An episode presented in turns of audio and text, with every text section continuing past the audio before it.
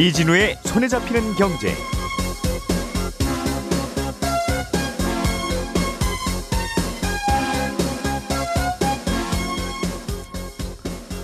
안녕하십니까 이진우입니다. 정부가 전세 대출을 규제하겠다고 했다가 실수요자들에게는 허용하는 쪽으로 가닥을 잡았습니다만 예전에는 없던 문턱들이 좀 생겼습니다.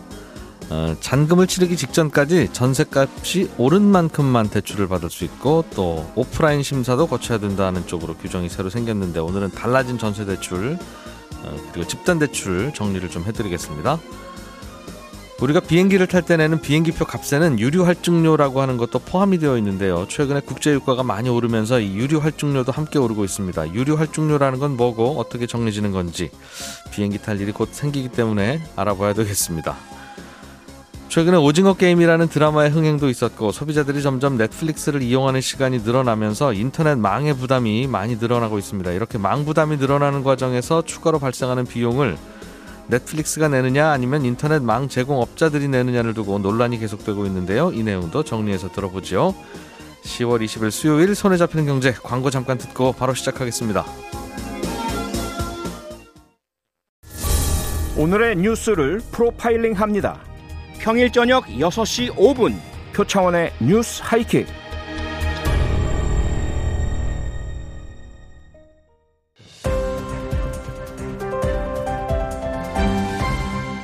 이진우의 손에 잡히는 경제. 네, 경제 뉴스들 정리해드리겠습니다. 손에 잡히는 경제 박사훈 작가, 김현우 행복자산관리연구소장 두 분 나와 계시고 오늘은 에셋플러스의 김치영 경제 뉴스 큐레이터까지 나와 계십니다. 어서 오세요. 네, 안녕하세요. 자, 전세 대출 규제 이제 어떻게 할지 정리가 다 됐습니다. 네, 음, 됐습니다. 정리의 신께서 정리를 해주십시오. 정신. 네, 알겠습니다.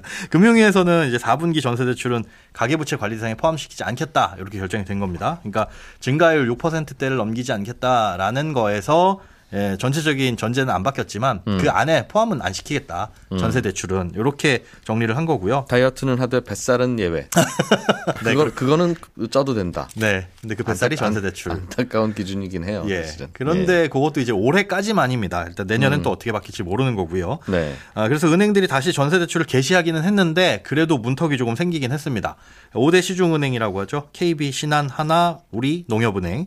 아, 이달 7일 27일부터 이제 전월세 계약갱신 시에는 보증금이 오른 만큼만 대출을 해주겠다. 그러니까 아, 종전에 5억 원이었던 보증금이 갱신되면서 이제 집주인이 5% 정도 올려가지고 한 5억 2천이 됐다. 그러면 기존의 대출이 전혀 없어도 오른 2천만 원만큼만 대출을 해주겠다는 거고요. 음. 다만 이건 갱신됐을 때고 신규로 계약을 체결하는 경우에는 음, 종전처럼 뭐 80%까지도 다 됩니다. 그러니까 기존에 살고 있던 집에서 5억이었지만 요번에 새로 계약 체결해서 한 7억으로 합시다. 네. 라고 하는 경우에는 7억의 80%까지 대출은 이론상 가능합니다. 음.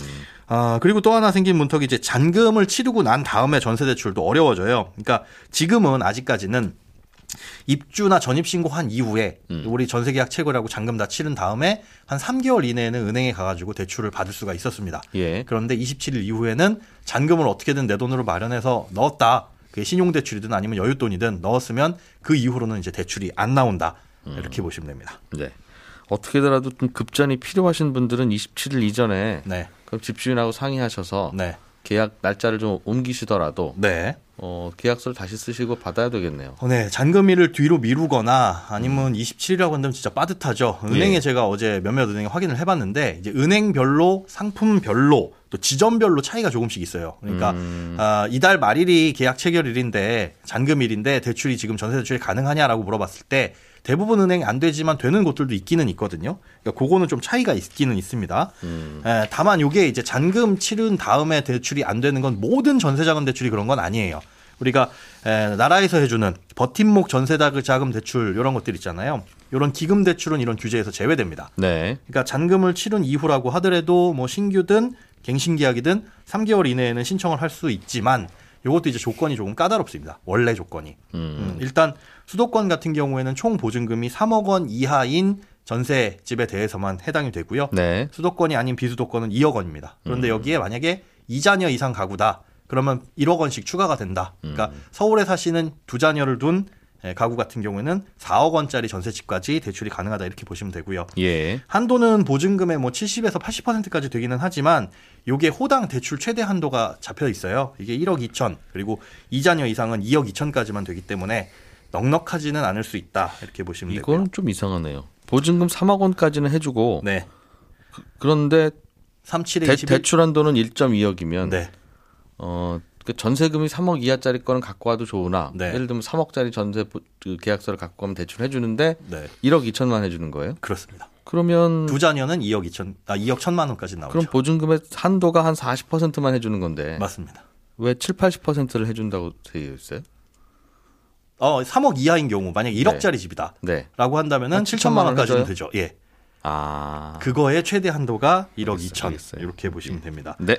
아, 근데 요거는 해당 사항이 안 되면 마지막 수단은 좀 전에 말씀하신 것처럼 아, 집주인과 잘 얘기를 해서 잔금위를 조정하는 방법밖에는 지금 만약에 급하신 분이다. 음. 제가 내년 2월에 갱신이지만 네. 어, 제가 대출 받아서 써야 될 돈이 있, 는데 네. 그때쯤 전세 대출을 좀 받을까 했더니 그때는 안 된답니다. 어떻게 될지 모르죠. 예, 그러니 다시 그럼 내일 모레로 바꾸는 걸로 해서 어, 아, 결- 계약 갱신 계약 갱신일을 네. 다시 한번 계약을 합시다. 네. 라고 해서라도 대출을 받는 수밖에 없네요. 그것도 일주일 남았네요, 이제. 필요하다면은 예, 그렇게 하는 것도 음. 일주일 남은 상태입니다. 그러니까 급전 필요하신 이게 참 그래요. 예전에는 급전이 필요하면 어떻게든 은행에 가거나 하면 네. 신용 대출을 받든 뭐 담보 대출을 받든 혹은 전세 사는 분들은 전세 대출을 받든 네. 틈이 있었는데 예. 미리미리 뭐 집에 한큰 목돈 준비 안 해놓더라도 방법이 있었는데 그렇죠. 이제는 정말 친구 가족 사채 아니면 없어요. 없습니다. 네. 어 그래서 혹시라도 좀 필요할 필요할 때 어떻게 할지 이게 참 걱정입니다. 네.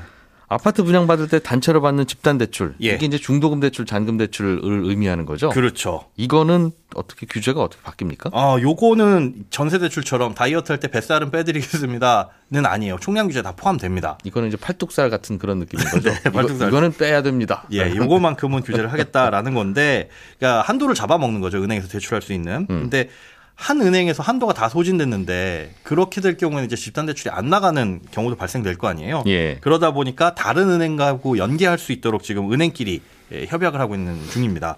올해 남은 두 달 정도, 두 달 반 정도 남았죠. 두달 3분의 1. 예, 지금까지 남아 있는, 즉, 잔금을 치러야 될 입주 예정 아파트를 보니까 네. 어, 110여, 10여 개 사업장이 남아 있어요. 그러니까 여기에서 지금 막 들어가서 입주를 하면 이 집단으로 잔금 대출을 받아야 되잖아요. 음. 어, 이- 여기에서 대출을 다 받는다라고 한다면 총 필요한 금액이 한 6조 원 정도로 추산을 하고 있습니다. 네. 근데 지금 가계 부채 증가율 7%를 상한선으로 잡았을 때 은행에 총 남은 어, 잔고가 얼마냐?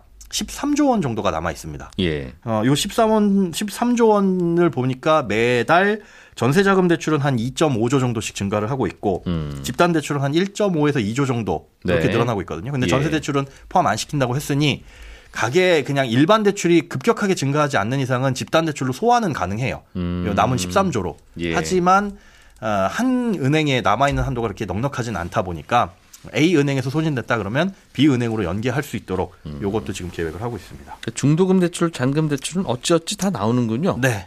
어, 어찌 어찌 어떻게든 올해 안에는 나온다.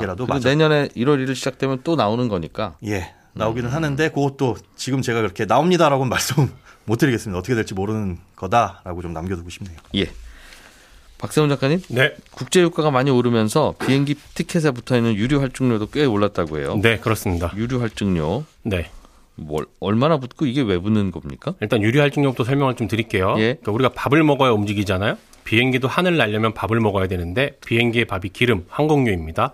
지금처럼 국제유가가 올라서 비행기 밥값이 비싸지면 항공사에서는 손님 여러분, 여러분이 그동안 내신 비행기 표값으로는 이 비행기에 들어가는 기름을 다 못 사옵니다. 그러니 비행기 타러 오실 때 각자 항공유 10리터씩 들고 오세요. 이렇게 해야 되는데 그렇게 네. 못 하잖아요. 예. 그러니 손님들이 항공유 직접 들고 오는 대신에 돈으로 내라 는 겁니다. 그게 유류할증료고요. 예. 반대로 국제유가 내리면 비행기에 들어가는 기름값도 덜 들 테니까 그만큼 유류할증료도 내려갑니다. 음. 근데 국내 휘발유 가격은 가격 절반 정도가 세금이라서 예. 가격이 오르거나 내릴 때 큰 변동은 없는데 아, 물론 휘발유 가격은 오를 땐 로켓처럼 오르고 내릴 땐 깃털처럼 내리긴 하지만 음. 아무튼 유류할증료는 세금이 따로 안 붙어서 국제유가 오르면 오르는 만큼 내리면 내리는 만큼 같이 움직입니다. 음. 어, 나는 유류할증료 따로 낸 적 없는데 하시는 분들 계실 텐데 예. 비행기 표값에 그게 다 포함이 돼 있어서 자세히 안 보면 잘 모르고 넘어가는 경우도 많습니다. 이게 조금 이상하네요. 그냥 차라리 비행기 표 값을 좀 올리지. 밥값은 안 올랐는데 식재료가 올랐으니 뭐, 네. 뭐 따로 좀 숟가락은 들고 오세요 집에서 이런 느낌이라서 그렇게 되면 항공사 예. 입장에서는 국제유가 올랐으니까 비행기 표 값 저 이만큼 올릴 겁니다라고 올려버리면 할 말이 없거든요. 그러니까 비행기표 값을 올리는 걸 철저하게 통제하기 위해서 통제하기 위해서입니다. 그러니까 혹시 명- 국제유가 올라서 그런 거라면 그 돈은 따로 받아라. 그렇습니다. 음. 그 핑계는 대지 말라는 겁니다. 알겠어요. 그럼 유류 활증료가 얼마인지는 항공사가 알아서 결정합니까? 사실상 정부 인가제예요. 정부 허락 받아야 됩니다. 음. 항공사별로 저희는 유류할증료를 국제 유가 변동에 따라서 이 정도로 부과할 겁니다라는 표를 정부에게 제출하면요. 예. 정부가 그거 보고 오케이 아니면 아 요건 좀 너무 많은데 다시 더 써오세요라고 하는 거거든요. 음. 반면에 미국은 그냥 항공사들 마음대로 정하고 그냥 정부에 신고만 하면 됩니다. 유류할증료 얼마로 하든 마음대로 하시고 음. 서로 서로 경쟁하세요라는 게 미국 컨셉이고 거기는 항공사가 추- 경쟁을 많이 할 만큼 충분히 많으니까. 많으니까요. 음. 우리는 항공사가 많지 않으니까 미국처럼 경쟁이 안 될 테니 항공사가 지나치게 많이 받는 걸 정부에서 일단 검사 좀 하자는 컨셉입니다. 예. 국제유가는 매일매일 변동하는데 네. 그럼 유류 활증료도 매일매일 오르고 내리는 거예요? 그렇진 않습니다. 한 달 단위로 움직이는데 예. 기준이 되는 게 싱가포르 현물 시장 거래 가격이에요. 예. 1갤런당 이게 대략 한 4리터 조금 안 되는데 1갤런당 150센트가 기준입니다. 그러니까 한 달간 싱가포르 시장에서 거래된 항공유 평균 가격이 1갤런당 150센트가 안 된다. 그러면 유류 할증료는 0원이고요. 음. 실제로 올 2분기까지는 유류 할증료 0원이었습니다. 예. 만약에 이 평균 가격이 1갤런당 150센트에서 159센트 사이다. 그럼 예. 1단계. 160에서 169센트 사이다. 그럼 2단계. 음. 이런 식으로 해서 33단계까지 있고요. 그럼 항공유 가격이 표가 있어서 네. 어느 단계에 속하는지에 따라서 유류 활증료는 얼마다 표가 정, 그렇습니다. 있어서 정해져 있다. 네. 그리고 단계별 요금에다가 거리별 요금을 또 따로 매겨요. 음. 거리별 요금은 전 세계를 9개 권역으로 나누거든요. 그래서 권역마다 할증료를 다르게 매기는데 당연히 멀리 날아가야 되는 지역일수록 유료 할증료가 비쌉니다. 가장 가까운 권역이 일본 후쿠오카이고 가장 먼 데가 미국 뉴욕인데 예. 10월달 기준으로 보면 후쿠오카는 편도 4,800원, 대한항공 기준입니다. 뉴욕은 34,800원이거든요. 근데 이게 다음 달에는 꽤 많이 올라서 후쿠오카 같은 경우는 1,800원, 뉴욕 같은 경우는 8,400원이 됩니다. 갤런당. 네. 갤런당. 네. 아니, 요 전체, 전체, 유류 활증료가 네, 유류 할증료가. 그럼 유류 활증료는 아무리 비싸도 8만 원이에요? 만약에 이제 다음 달에 또 오르게 되면, 네. 갤런 가격이 아. 또 오르게 되면 또 올라가는 거죠. 12월 달 가격. 유류할증료 또 오르게 되면. 지금은 네. 네. 그러니까 10월 달은 3단계 적용되고 있고, 음. 11월 달은 6단계 적용되고 있고, 아, 33단계 적용되면 더 많이 올라가는 훨씬 많이 올라갑니다. 뭐 이건 내라는 대로 내야 되니까 이거 어떻게 계산하는지까지 우리가 안 알아도 됩니다만 네. 아무튼 그런 게 있을 것이다. 요렇게 지- 진행이 됩니다. 저는 요런 거는 내더라도 좀 한번 타봤으면 좋겠어 오랜만에. 네. 아, 어디 진짜 편의점에서 기내식이라도 좀 팔았으면 좋겠어. 한번 에, 그럴 그럴 만큼 그립긴 해요. 그렇습니다. 예. 방송하셔야 돼서 못 가실 겁니다. 국내선도 비슷하게 적용되는 건가요? 네, 비슷하게 적용되는데 예. 다른 점은 국제선은 1갤런당 150센트, 국내선은 1갤런당 120센트 기준이고요. 음. 국제선은 33단계 나눠져 있다고 그랬잖아요. 국내선은 25단계로 나눠져 있습니다. 거리별 할증은 또 따로 없고요. 10월 달 국내선은 3,300원, 다음 달에는 5,500원 이렇게 또 올라갑니다. 이게 한 번 탈 때마다 3,300원 내고 있다는 겁니까? 지금? 그렇습니다. 지금 그렇습니다. 얼마 안 되네요. 그러- 아니, 이제 제가 말씀은 기름값이 요즘 꽤 올라서 네. 국제유가가 뭐 배럴당 80달러 네. 넘었잖아요. 아, 두배 음, 예. 이렇게 오른 걸 생각하면 그렇죠. 뭐 거의 이제 전고점 근처로 막 올라가고 있는데 네. 아, 요거 말씀 안 드렸네. 이번 달에 적용되는 그 평균 가격이라는 건요. 예. 8월 16일부터 9월 15일, 그러니까 전전달 16일부터 전달 15일, 그한달 기준이거든요. 그래서 지금이랑은 약간 차이가 납니다. 그런 것이다. 네. 깎아주지 않는 걸 생각하면은 뭐 많이 안 오른 것도 그냥 이해는 되네요. 이거는 뭐 절약할 수 있는 요령은 없는 거죠? 절약할 수 있는 요령이 있다면, 네. 아, 앞으로 국제 유가가 많이 올라갈 것 같다. 예를 들어서 제가 만약에 1월 달에 사이판에 갈 건데, 예, 내년 1월 1월 에. 네, 내년 1월에. 아이 좋겠다. 그, 아니, 예정이라고. 예를 들면. 생각만. 예. 생각만. 예. 근데 그때쯤 국제 유가가 지금보다 훨씬 많이 올랐을 것 같다. 네. 그럼 지금 발권하시는 게 유리합니다. 선물 거래도 아니고 네, 발권을. 왜냐하면 유류할증료라는 거는요, 예. 비행기 표를 발권할 때, 예약이 아니라 발권을. 예약은 아닙니다. 발권하는 날 기준 유류할증료가 적용이 되거든요. 아. 그렇기 때문에 지금 발권하면 예. 1월 달에 많이 올랐더라도 예. 지금 적용되는 유류할증료 가격을 내면 되는 겁니다. 떨어지면 근데 그건 차이가 안 줍니다. 아, 그건 거의 배, 선물 거래죠. 그건 배팅이군요. 그렇습니다. 알겠습니다. 요령이네요. 네. 김치영 큐레이터가 네네. 준비한 소식. 어, 넷플릭스, 뭐 유튜브, 뭐 등등 이렇게 인터넷에서 영상 보는 서비스를 우리 네네. 국민들이 점점 더 많이 보고 있다는 뉴스도 들려오던데 그러다 보니까 이거는 망 부담이 꽤 되는 서비스잖아요. 네네. 그러니 이제 망 사용료를 이 업체가 내야 될 것 같다 아무래도 그런 얘기예요. 이게 하루 이틀 된 이슈는 아닙니다. 이 망사용료를 내라 마라 뭐 넷플릭스하고 현재 SK 브로드밴드라는 회사가 소송도 하고 있고요. 예. 갑자기 다시 논란이 되는 거는 얼마 전에 문재 그 문재인 대통령이 청와대 주례회동 자리에서 김부겸 국무총리한테 이 얘기를 꺼냈어요. 글로벌 플랫폼은 그 규모에 걸맞게 책임을 다할 필요가 있다. 음. 합리적인 망사용료 부과 문제와 함께 플랫폼 제작 업체 간 공정한 계약 등에 대해서 총리가 챙겨달라 이렇게 얘기를 한 거거든요. 이미 시비가 붙어서 법정에서 논란이 되고 있는 데 네네. 그런데도 불구하고 이런 얘기를 했고요. 이 얘기가 또 나온 배경을 좀 보면 아까도 말씀하셨지만 오징어 게임이 오- 요즘 워낙 핫하게 이슈가 되면서 어, 제작사와 넷플릭스사와의 계약 관계. 그러니까 제작은 우리가 있는데 돈은 넷플릭스가 다 벌어 가더라. 예. 뭐 이- 이런 이슈가 좀 있었지 않습니까? 이게 한 번 더 확산되면서 망사용료까지 지금 가고 있다 이렇게 볼 수 있을 것 같고요. 아, 예. 어, 망사용료의 이슈는 딱 두 가지입니다. 하나는 어, 많이 사용한 사람한테 돈을 더 부과하는 게 맞다 라고 주장하는 측과 네. 아니다. 이거는 사회 기반 시설이다. 통신은 그러니 그냥 무료로 이용하는 게 맞다라고 주장하는 거 하고요. 음. 어, 또 하나는 국내 사업자들은 이 망사용료를 내고 있는데 음. 해외 업체는 안 내고 있다. 역차별 이슈 이 두 가지로 보시면 되겠습니다. 아직은 규정이 없습니까 여기에 대해서는 그냥 통신 회사와 네, 뭐 넷플릭스든 유튜브든 서비스 회사가 알아서 협상해서 네. 어 내라 그럼 내는 거고 안 내면 우리는 서비스 끊을래요. 우리 가입자들한테는 넷플릭스나 유튜브 안 보게 하면 우리도 탈- 가, 가능합니다. 아, 일단은? 네, 일단은 두 가지의 규제는 있습니다. 그러니까 원칙은 있습니다. 하나는 망 중립성이라는 원칙이 있어요. 이게 조금 약간 애매한 건데 이해하시기 쉽게 말하면 어, 도로를 고속도로를 깔아 주고요. 어, 돈은 고속도로를 이용한 사람들이 내죠. 네. 이건 저희 그 영상을 보는 사람들이 돈 내는 거라고 보시면 음, 되겠고요. 네. 인터넷 사용하는 사람들이 예. 어, 그런데 어, IC에서 바로 빠져나가자마자 되게 유명한 식당이 있습니다. 음. 아니면 백화점이 있어요.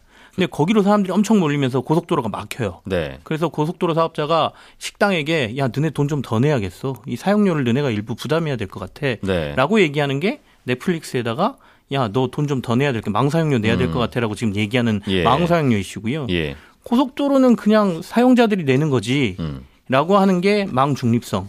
그거는 굳이 다른 사람들한테 많이 사용한다고 돈을 더 내라고 하는 거는 이상하다. 이상하다라고 하는 게 망 중립성. 그게 이제 양측의 논란인데 네네. 지금까지는 어떻게 해라는 게 정부 지침이나 규정은 없고 어, 2008년도에 미국에서 이게 이슈가 되면서 미국이 2015년도에 망 중립성을 원칙을 세웠어요. 예. 그런데 2017년도에 그 저 뭐야 트럼프 대통령이 되면서 음. 이 망 중립성을 통신이 무슨 공공재야 이거 상품이지 그러면서 폐기해 버렸습니다. 예. 그러면서 이 망사용료 이슈가 좀 커졌거든요. 국내에서도 망사용료와 관련돼서는 그 망중립성 원칙을 지키되 네. 망사용료를 이제는 좀 내야 되지 않느냐라는 이슈로 좀 번져 있어서 음. 작년 말에 통신사업법 개정안을 살짝 바꿨습니다. 그러면서 망사용료가 아니라 이 트래픽을 유발하는 부가통신 사업자가 이게 이제 콘텐츠 제공 사업자들인데요. 예. 통신 서비스 품질 유지 의무를 부과하는 그 품질을 유지하도록 의무가 있다라는 내용의 개정안이 통과됐어요. 이게 비용을 받아서 유지를 해야 되느냐 아니면 다른 뭔가를 서비스를 강화하기 위한 조치를 해야 되느냐로 논란이 지금 좀 되고 있는 거죠. 하여간 같이 책임져라. 네네. 같이 책임져라라는. 원칙은 세웠습니다. 근데 이제 어떻게 나누느냐가 결국은 서로 협상인데 네네. 원, 그 원칙 가지고는 서로 합의가 안 될 것 같고요. 네네.